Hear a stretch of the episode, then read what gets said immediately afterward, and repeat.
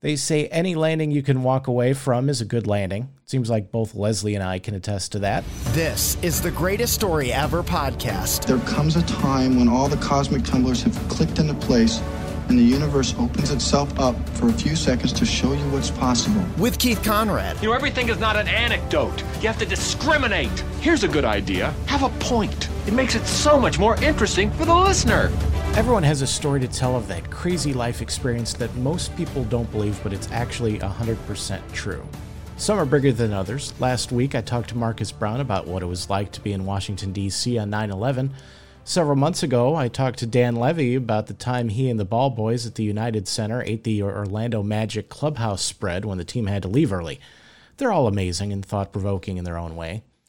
Of course, in order for something to be thought provoking, you have to actually have a brain, and for someone in Racine, Wisconsin, that's apparently no longer the case. Jimmy Senda is a construction worker in Racine who likes to take long walks on the beach during his downtime.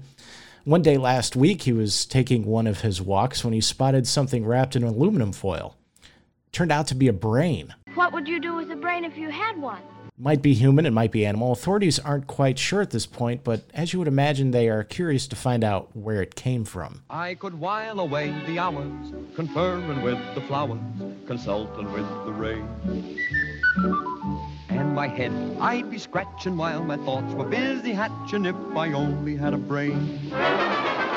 Of course, you'd already know about Jimmy Senda's fascinating tale if you'd visited keithconradmedia.com and signed up for my free email newsletter, The News Side Quest. I try to give you a break from the blood and guts of election year politics, plagues, and wildfires with some of the less served stories in the news. Visit keithconradmedia.com and sign up today. And also don't forget to rate and review this podcast wherever you happen to be listening to help other people find it. I would dance and be merry. Life would be a ding a dairy if I only had a brain. My guest today has been all over Chicago radio as a traffic reporter and news anchor. These days, you can hear her on the Garry Meier podcast at GarryMeier.com. Leslie Keiling, thanks so much for joining me. Glad to be here. Now, I, have actually had a, a couple of experiences that uh, would lead me to believe that I should stick to flying in airplanes and airplanes only. Um, you know, I, I, was in a glider and, and nothing actually went wrong, but I, I just was worried the whole time because I've been in up in enough airplanes that uh, not having an engine just just freaked me out. yeah, when you're in a commercial aircraft and you don't hear the engine noise, that that would indicate that there is a problem. Right. And then uh, uh, several years ago, when I was producing a morning show in Milwaukee, uh, the whole show was um, was invited to go into in the Outback blimp that was visiting Milwaukee at the time, and um, I yeah I I don't know if you can actually say that uh, we were involved in a blimp crash. Um, I've only been in a blimp once, so I don't know what a normal blimp landing is like, but I can say that uh, the blimp was on its side at one point. So that doesn't seem Were you good. able to see the pilot of the blimp at any point? Uh, well, the pilot was uh, sitting in front of us. So you couldn't tell if his eyes were big like saucers? No, although although he did it, I, I do a video. It's on YouTube. Uh, uh, maybe I'll, I'll link to this uh, on the uh, on the Twitter machine. Um, I believe the pilot does say that was not good.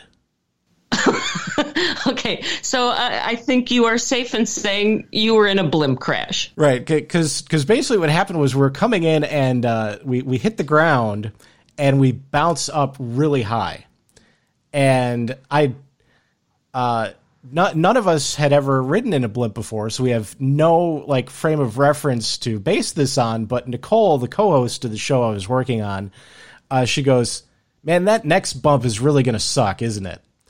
And uh, basically, we we hit the ground, and the blimp turns on its side. Um, it, you know, when it, it it hits the ground really hard and turns on its side, and then as they're riding the blimp, like the ground crew's riding the blimp, uh, that's when the pilot says, "Yeah, that wasn't good." Oh, okay. Um, and he would know, I guess. Right. You got to take his word for it. Yeah, unlike the rest of us, he would know, and uh, I, I am actually slightly disappointed in myself for not at any point yelling "Oh, the humanity!" But you know, it, it was still interesting.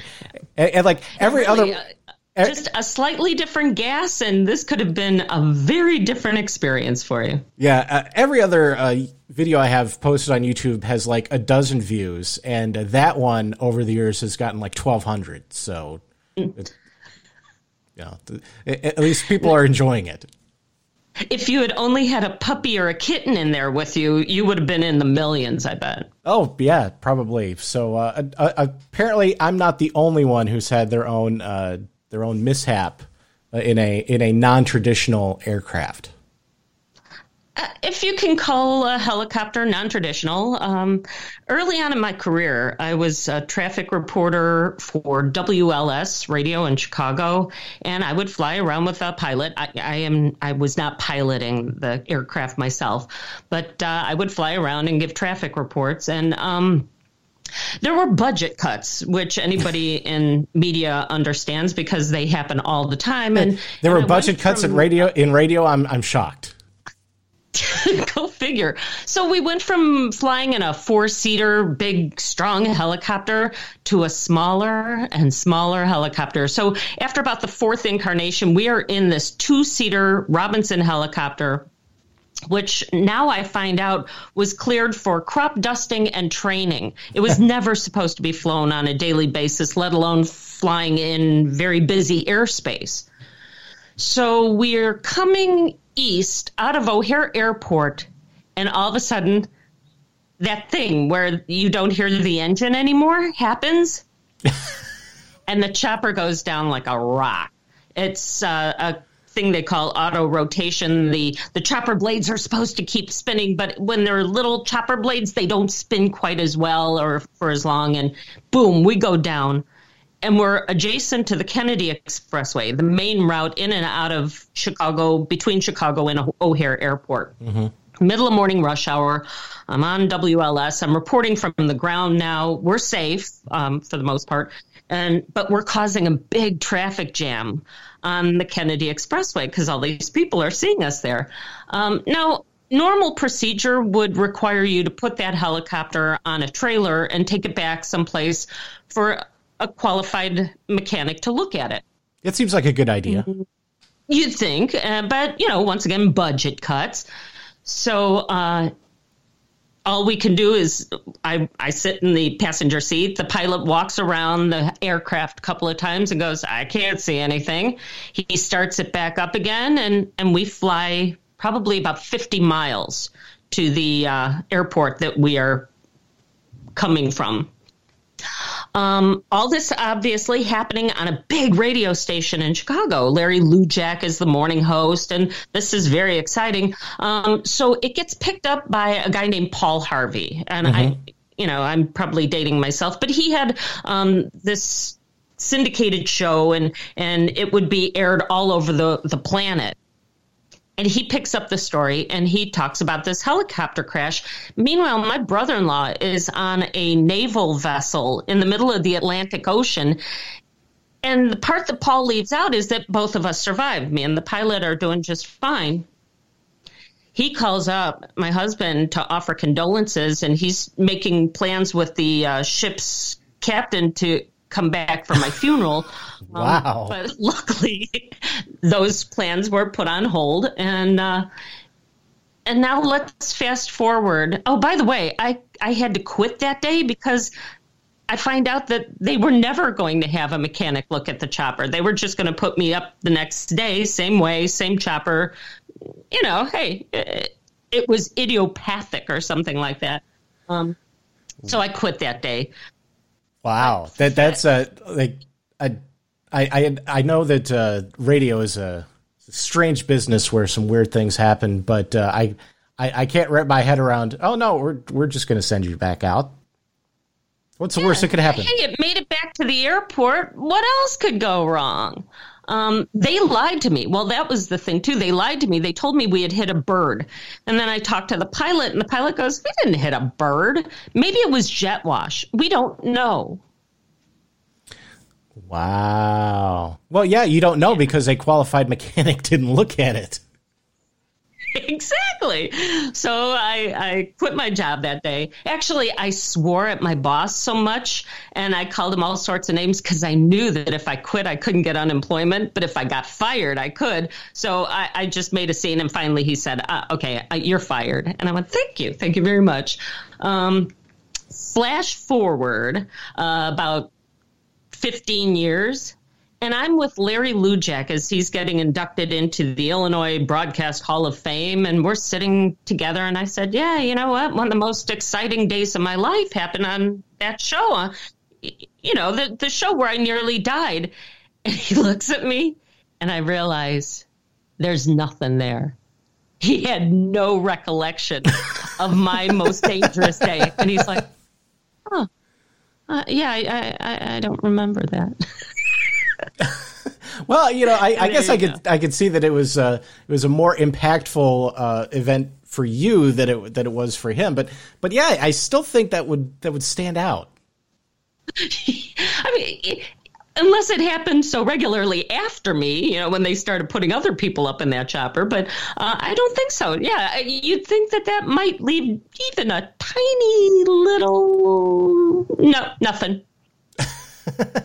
well, you know, Larry Larry Lujack had a, a, very uh, eventful historic career, so uh, I, I just, you know, it was probably it was probably in the top twenty of, of things that happened in his career, but not the top ten. So that that's why he was drawn a blank. And that's it. Yeah, you know, when when you hit the I'm in the Broadcast Hall of Fame stage, you just put a lot of that stuff behind you, I guess. Yeah. Well, I, I wonder. I, I assume that that if uh, if the worst had actually happened, that that definitely would have would have bumped you up into the top ten. Um, it would have made some people uh, a little wealthier because it turns out they also had an insurance policy on the aircraft and me apparently, but uh, you know, um, reporter X.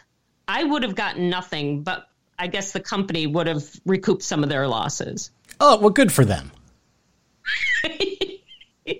yeah, it's a fine business, I got to say. Well, I, am not sure what we've learned more about here the uh, helicopters or uh, the radio business. Tur- turns out it's a little bit more skeevy than even I imagined. A little bit of both. Oh boy! Here I but, thought. You know, here I thought people were just flying a blimp. Um, so you you have a leg up on me there, but like you said at the beginning, uh, maybe we should stick with conventional aircraft from now on. I, am thinking conventional aircraft with uh, professionals uh, behind the controls. that wasn't supposed to happen. exactly. Well, thanks so much for sharing your story, Leslie. thanks for having me. It's been fun. They say any landing you can walk away from is a good landing. Seems like both Leslie and I can attest to that. If you think you can top Leslie's helicopter hijinks or any of the other stories we've had, shoot me an email at greateststoryeverpodcast at gmail.com. Oh, the humanity. Gabatron?